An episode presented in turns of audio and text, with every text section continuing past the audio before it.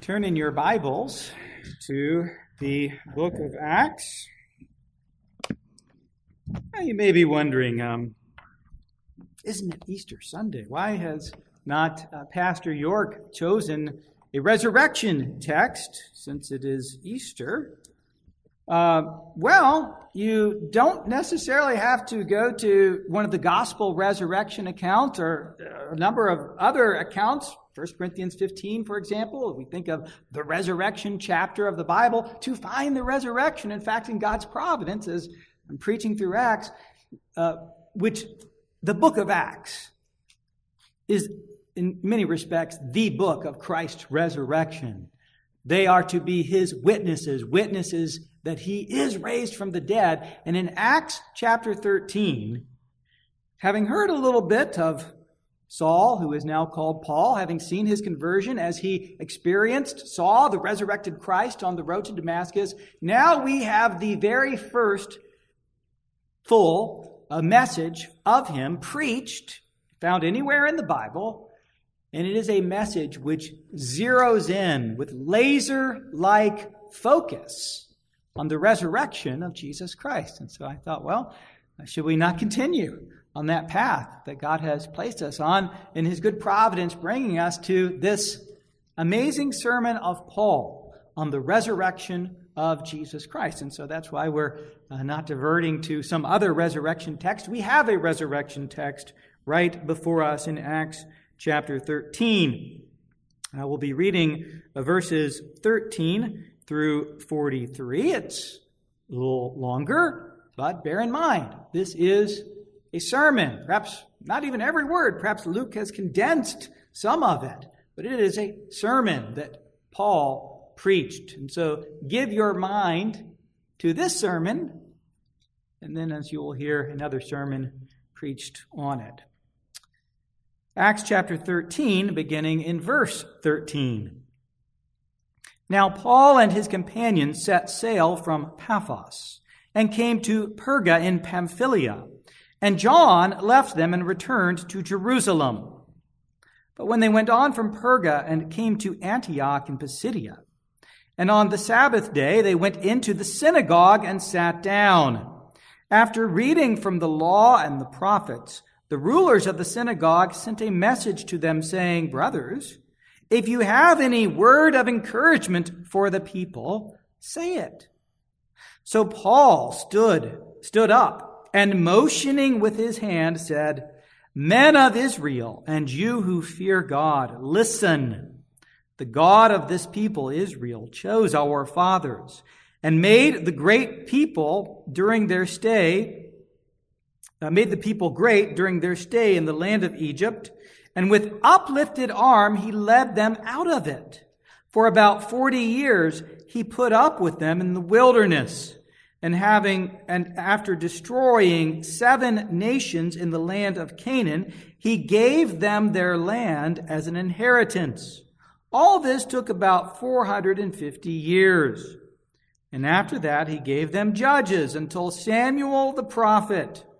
Then they asked for a king. And God gave them Saul, the son of Kish, a man of the tribe of Benjamin, for forty years. And while and when he had removed him, he raised up David to be their king, of whom he testified and said, 'I have found in David, the son of Jesse, a man after my heart, who will do all my will.' Of this man's offspring, God has brought to Israel a Savior, Jesus, as he has promised. Before his coming, John had proclaimed a baptism of repentance to the people of Israel. And as John was finishing his course, he said, 'What do you suppose that I am? I am not he. No, but behold, after me is one, one is coming, the sandals of whose feet I am unworthy to tie, to untie.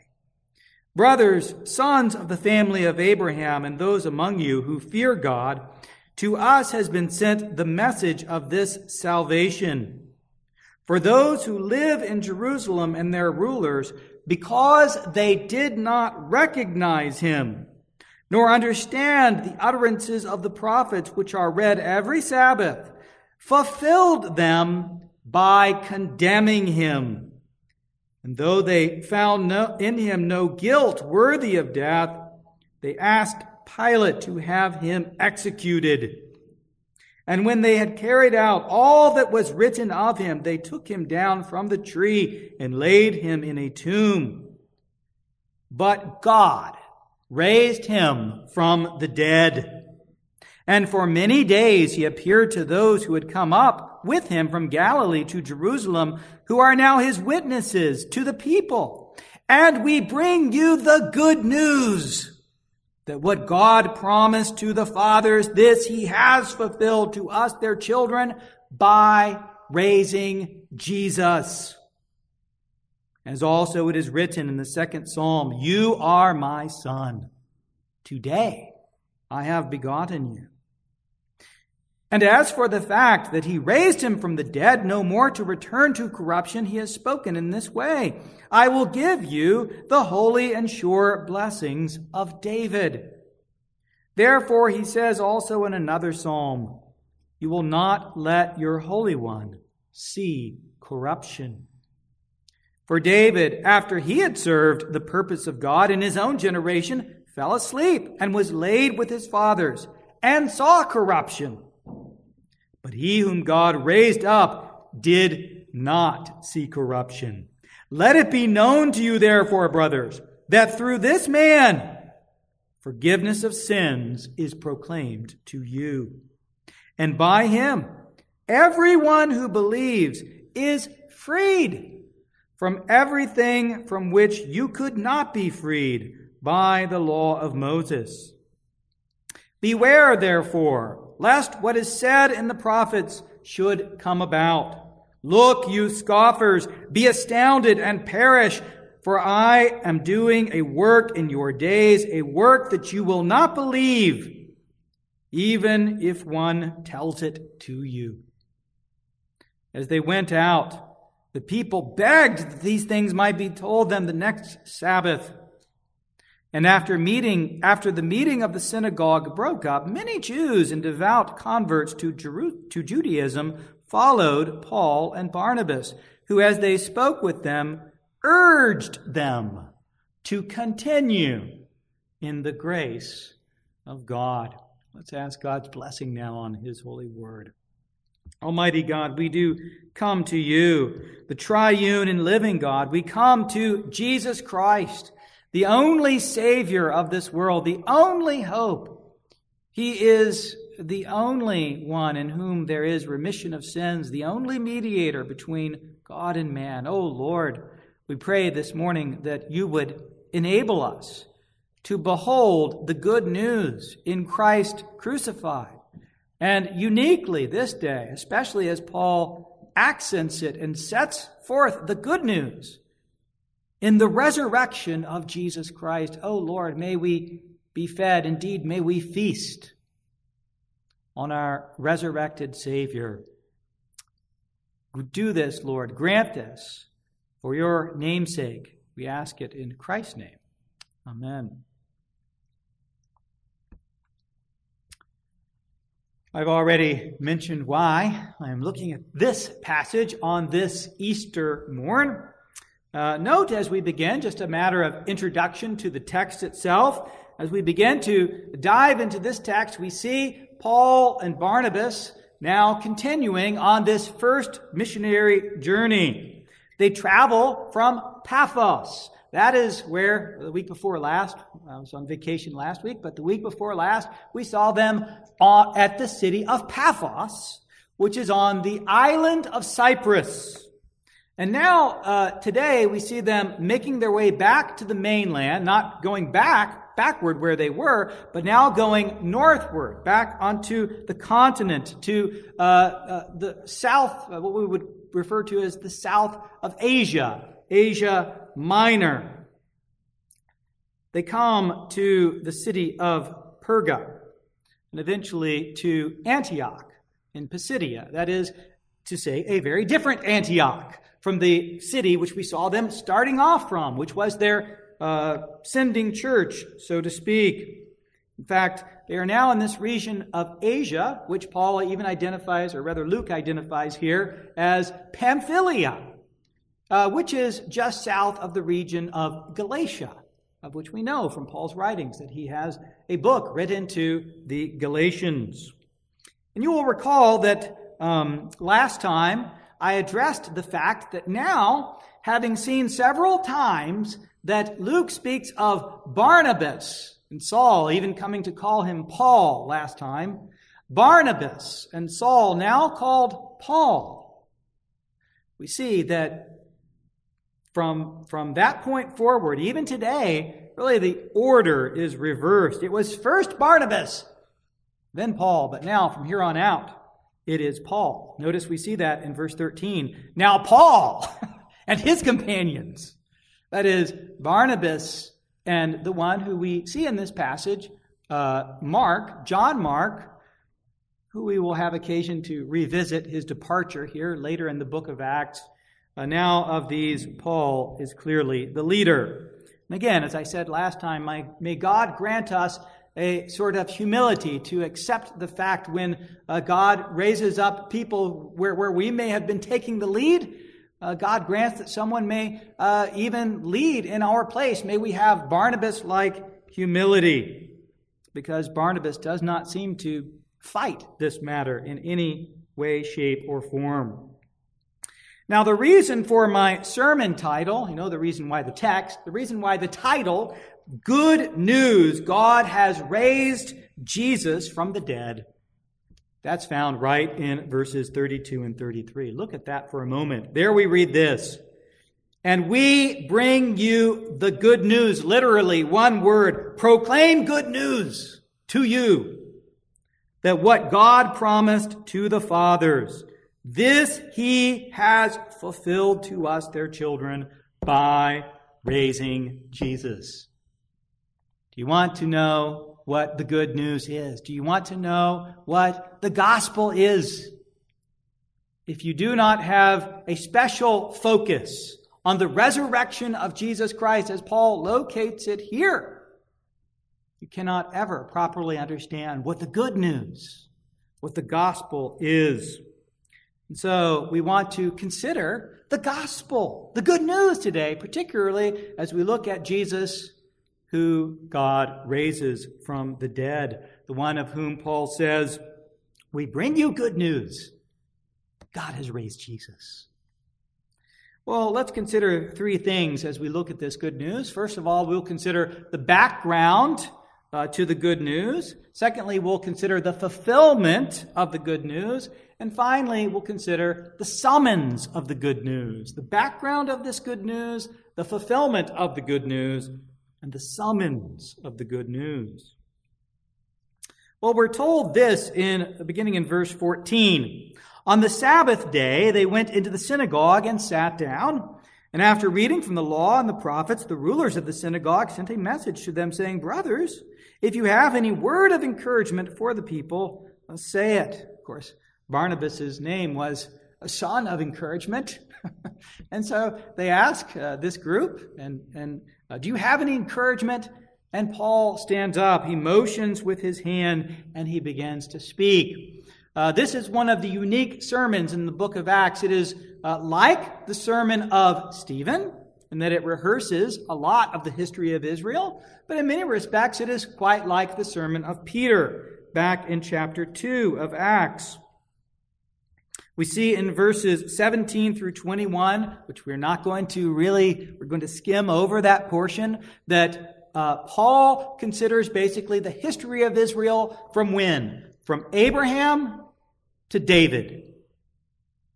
And then he zeroes in and he focuses in on really what is his main point in that history, the main one that he is looking at.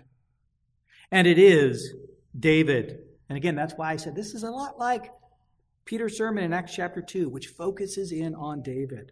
Now, what is unique and special about David? Well, we don't have to guess in terms of Paul's thinking. He tells us right here in verse twenty-three.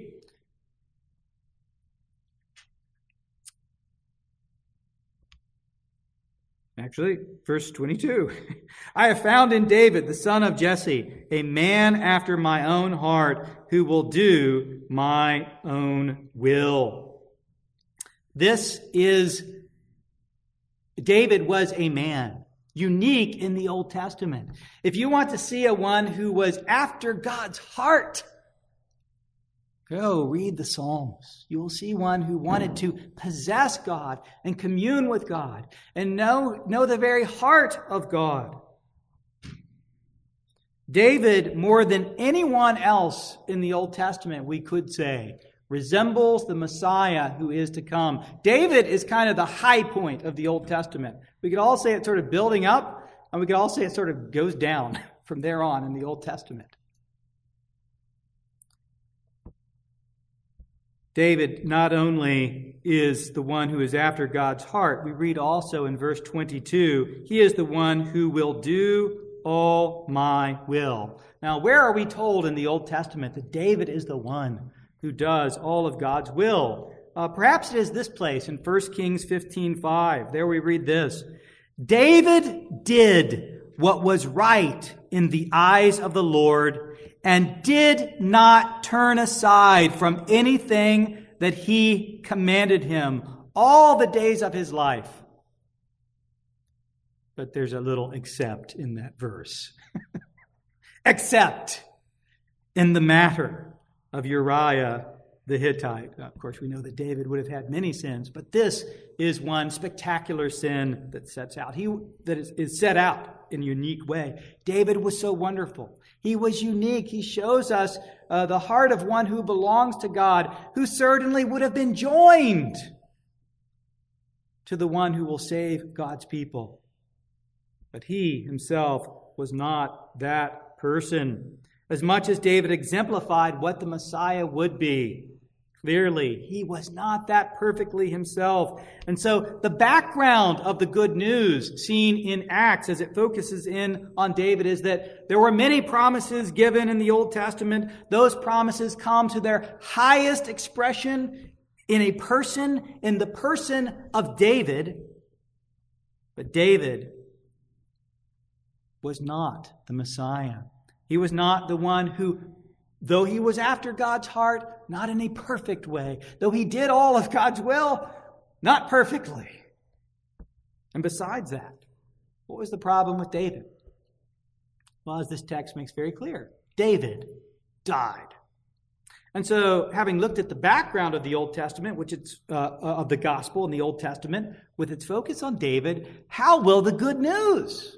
How will we get good news that that excels beyond David, that shows us hope beyond one who, though very greatly loved God, sought after his heart, did his will, yet failed and died?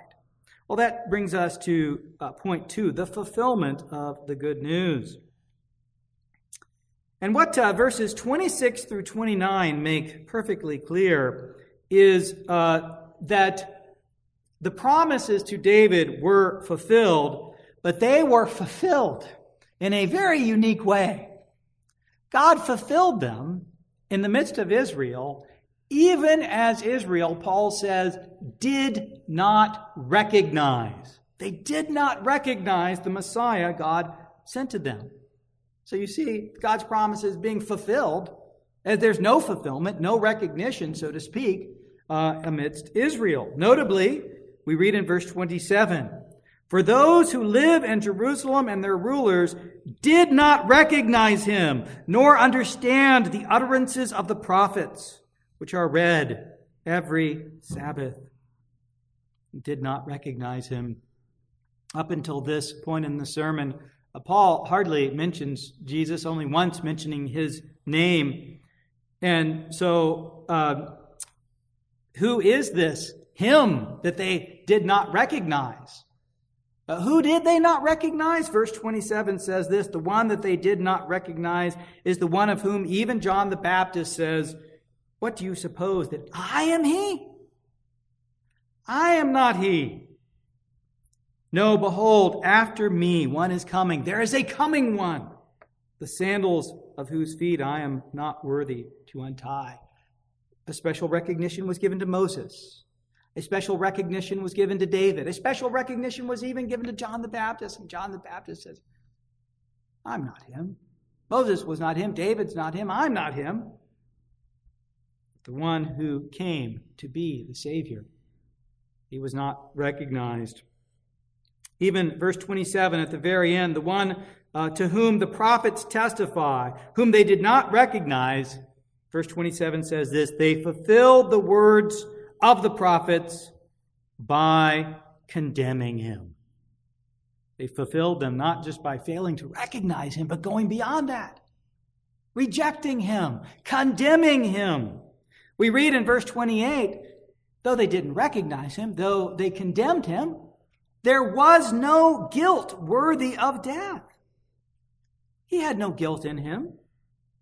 And yet, what did they do? Paul says in verse twenty-eight, they asked Pilate to have him executed. Beloved, who is the one who has guilt worthy of death? Who is the one worthy of execution from God himself? It is not this one. It is not this Lamb of God. It is you. It is me. It is every living, breathing descendant of Adam apart from Jesus Christ. He had nothing worthy in him that he should be condemned to death and sentenced to execution. But all of us do. All of us do. Paul goes on to say in verse twenty-nine, still addressing the issue of fulfillment, those who rejected the Messiah, fulfilling God's own purpose concerning him, he says this in verse twenty-nine, and when they had carried out all that was written of him, they took him down from the tree and laid him in a tomb. Why will not you, why will not I end up in places like that, which were places of consummate curse? The tree, which is to say the cross, the tomb, those are places of ultimate judgment and curse. Why is it that the one who deserved not those things received them? How will you escape, you who do deserve them in and of yourself, escape such things? Well, the same Paul who preaches this sermon here explains why God grants deliverance to those in this one in Romans five, verses seven and eight, why he would die for them. Here's the reason why. For one will scarcely die for a righteous person, though perhaps for a good person one would dare even to die. But God shows his love for us in that while we were still sinners, Christ died for us. Why ultimately, why ultimately will it not be you on the cross, in the grave, in the place of ultimate judgment? It is not because of anything found in you or anything found in me. It is because of what is found in God. While you were still sinners,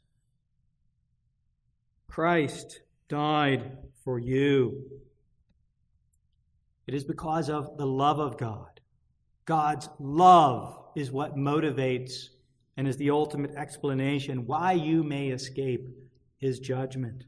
And the only way you will escape those places of curse is because God has sent a substitute to suffer, to die in your place. The one who dies uh, not for the righteous, not even for good people. You are not righteous, you are not good, Paul says. You and I are sinners. And God showed his love by sending his Son to die for you. The full and final way you can know ultimately that you who look to Jesus Christ, who died in your place, the ultimate way you can have assurance that you will be delivered from final condemnation is not just that he dies for you, though. If Christ remains in the tomb, clearly God has no desire to accept his sacrifice on your behalf. If he remains in the tomb, you have no hope.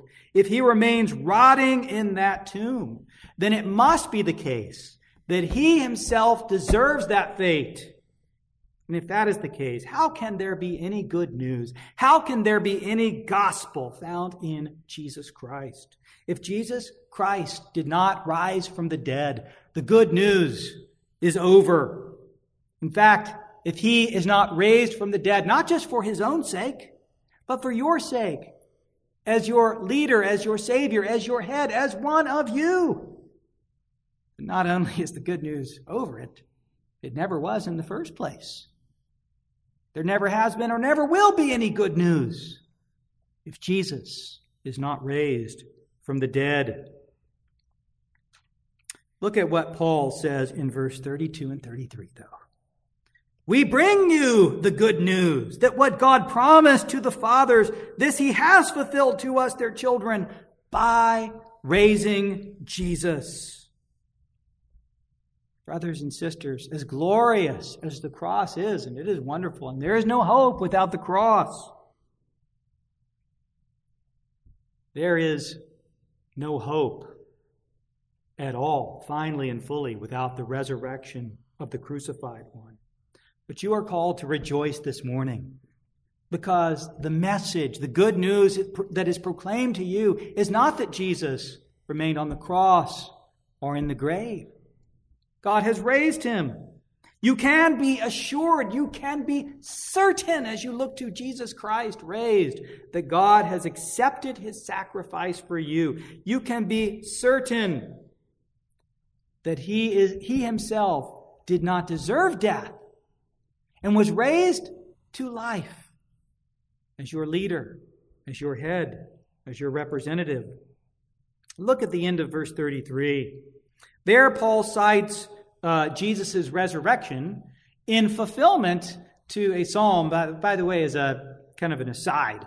Uh, this is the only place that I know of anyways, I'm pretty certain it's the only place in the Old Testament where an Old Testament chapter, a psalm anyways, is numbered. As he says in the second psalm, and we could probably think about what that tells us about the ordering of the Psalter another occasion. But here, uh, Paul says this, as it is written in the second psalm, "You are my son. Today I have begotten you." What? What, what are you saying, Paul?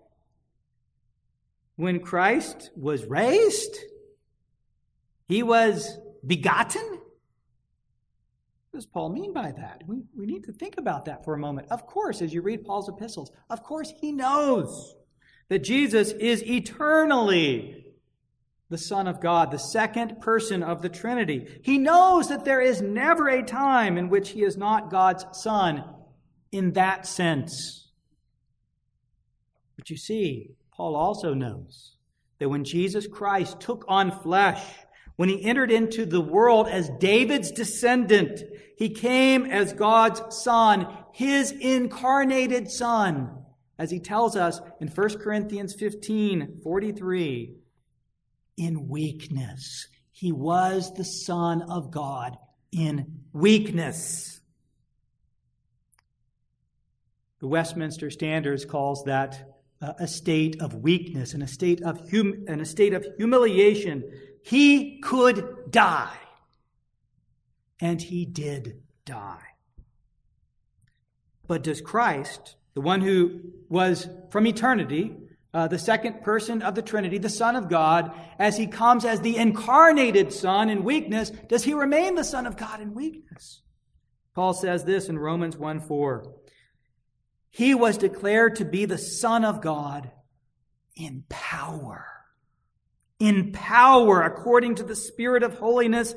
Note this, by his resurrection from the dead, Jesus Christ our Lord. So what we see here is a glorious doctrine first announced in a sermon, later developed in Romans and First Corinthians, that Jesus Christ had two estates, an estate of weakness as the Son of God, but an estate of power. And as he is raised from the dead, he is birthed.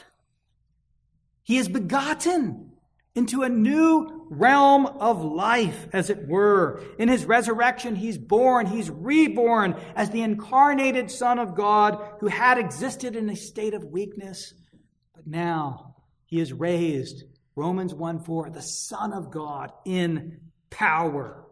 That is so, so important for you. It is not just a fine, finely tuned theological point. You need to know this. You need to know what Paul is saying, that on the day of his resurrection, he was begotten as God's Son in power.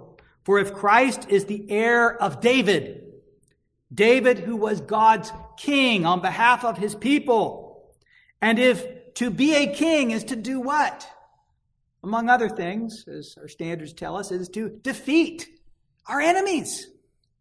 If that is the case, there must be a descendant of David who defeats the enemy of death. One who, unlike David himself, who Paul says in verse thirty-six, citing Psalm sixteen, saw corruption. Do you have a king? Do you have a warrior who has not only defeated sin at the cross, but do you have a king who defeats even the last enemy? Do you have one who has defeated death? If you have any Savior less than Jesus Christ, the God-man, the one whom God raised to be the Son of God in power, who Paul says here in verse thirty-three, that he, on the day of his resurrection, he is begotten as God's Son, the heir of the throne of David, the King, now the Son of God in power. If you have him, you have such a Savior, one who defeats death, and you see it in his resurrection. If you do not have that one, then you, you don't have a Savior who gives you hope, not a Savior who gives you hope of deliverance from the enemy of death. And if you don't have one who delivers from the hope of death, you have no Savior who delivers from the hope of sin. Really, you have only before you the, the prospect of what the Bible calls the second death, which is spoken about in the book of Revelation, where God uh, uh, will, will grant that those who do not have the first resurrection, which you have if you're a Christian right now, you will face the second death, which will be life forever away from his favorable presence, to know him perfectly only in wrath for all eternity in hell. And every single person in this room who is not vitally joined to Jesus Christ, that's your prospect. It's not a hopeful one. And therefore, having looked at the uh, fulfillment, or having looked at the background of the gospel, the fulfillment of the gospel in history, and the resurrection of Jesus Christ from the dead, let us now look at the third point, the summons of the gospel, because I don't want to, of course, leave you on that very unhopeful note, and Paul doesn't either. In fact, we've already heard of how Psalm two proclaims the future work of the Messiah, who will be begotten on a special day. That is the day of Jesus' resurrection. That same psalm goes on to say that God installs that one as king on his holy hill. He gives him the rod of iron with which he will decimate all of his enemies. And then he says in Psalm two, verse ten, be wise and be warned. This is what has happened to Jesus Christ. He has been raised from the dead. He has been installed as God's king. He's been given the rod of iron. Be wise and be warned. There's a summons to come to him now and to make friendship with him while there is yet still time. And we see that very summons in Paul's uh, message in verses thirty-eight and thirty-nine. Let, hear, hear it. Hear the note of summons. Verse thirty-eight. Let it be known to you, therefore, brothers, that through this man forgiveness of sins is proclaimed to you. And by him, everyone who believes is freed from everything from which you could not be freed by the law of Moses. It is not enough to know who Jesus is. It is not enough to know what he has done. It is not even enough to believe. As I've been talking about to the new members class, the, James says even the demons know and believe. There must be a final element of faith. There must be trusting, resting. Are you yourselves personally looking to him in faith? Are you trusting in him? If you are, then and then alone do you have the assurance that your sins are forgiven you. There is no sin. There is absolutely no sin that you con- cannot find forgiveness from in Jesus Christ. You need to know that because um, we, do- we doubt that in our heart of hearts. None of us believes, as we look at ourselves, that there is the possibility for forgiveness. And it seems like in this day and age where um, there is an intensity of uh, of thought given to, if even if you made some mistake uh, in your life years and years ago, you'll you'll never find any uh, forgiveness, uh, not from people on earth, uh, certainly not from God either. God does not think that way. If you look to Jesus Christ, you find forgiveness. Verse thirty-nine, by him everyone who believes is freed from everything from which you could not be freed by the law of Moses. Do you think the law of Moses can free you? It cannot free you. You need Jesus Christ. You need the gospel. What do you need to be delivered from? Paul says you can be delivered from everything which you could not be delivered by the law of Moses. What do you need to be delivered from? You need to be delivered from sin's guilt. You are condemned as a sinner apart from Jesus Christ. The law of Moses cannot deliver you from the guilt of sin, but when God saves you, he delivers you from that guilt of sin. He justifies you. Your sins are forgiven. But he does he deliver you from the guilt of sin only to let you remain in the and wallow in the pigsty of sin the rest of your life, delivering you from its guilt, but leaving you in its power? Of course he does not.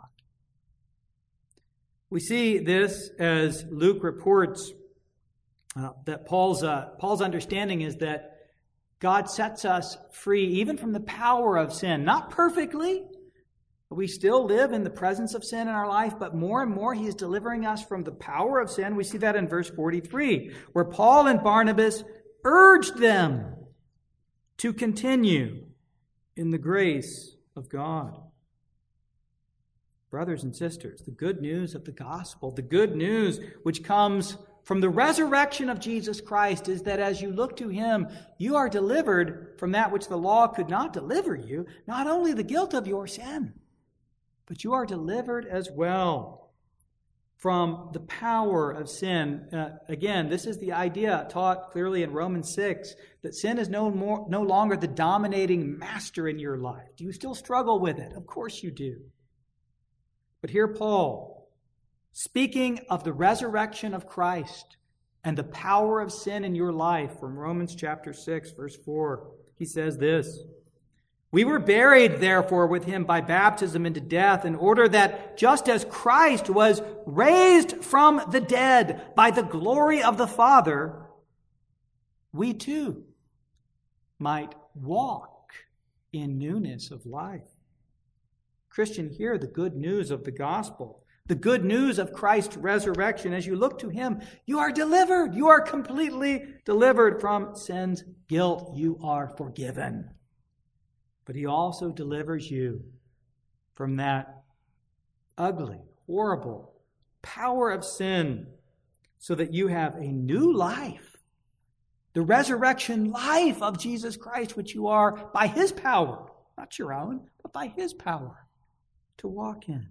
And therefore, I would say with you, I would say to you, as Paul and Barnabas say to these people at the very end of our text, they urged them, I urge you, continue, continue in the grace of God. The continuing of the grace of God seems to be linked to the coming to hear God's word again. Uh, they longed to hear it. They come and preach to us the good news on the next Sabbath day. Continue in the grace of God. Grow in godliness. Grow in Christ's likeness. Again, not by your own strength, but by the strength of your resurrected King, the one, the one born as the Son of God in power. Do not presume that you can have just a part of Christ, the part of him which addresses the guilt of your sin. But leave aside the part of him which addresses the power of sin. You have all of Christ, or you have none of Christ. Christian, young person, older person as well.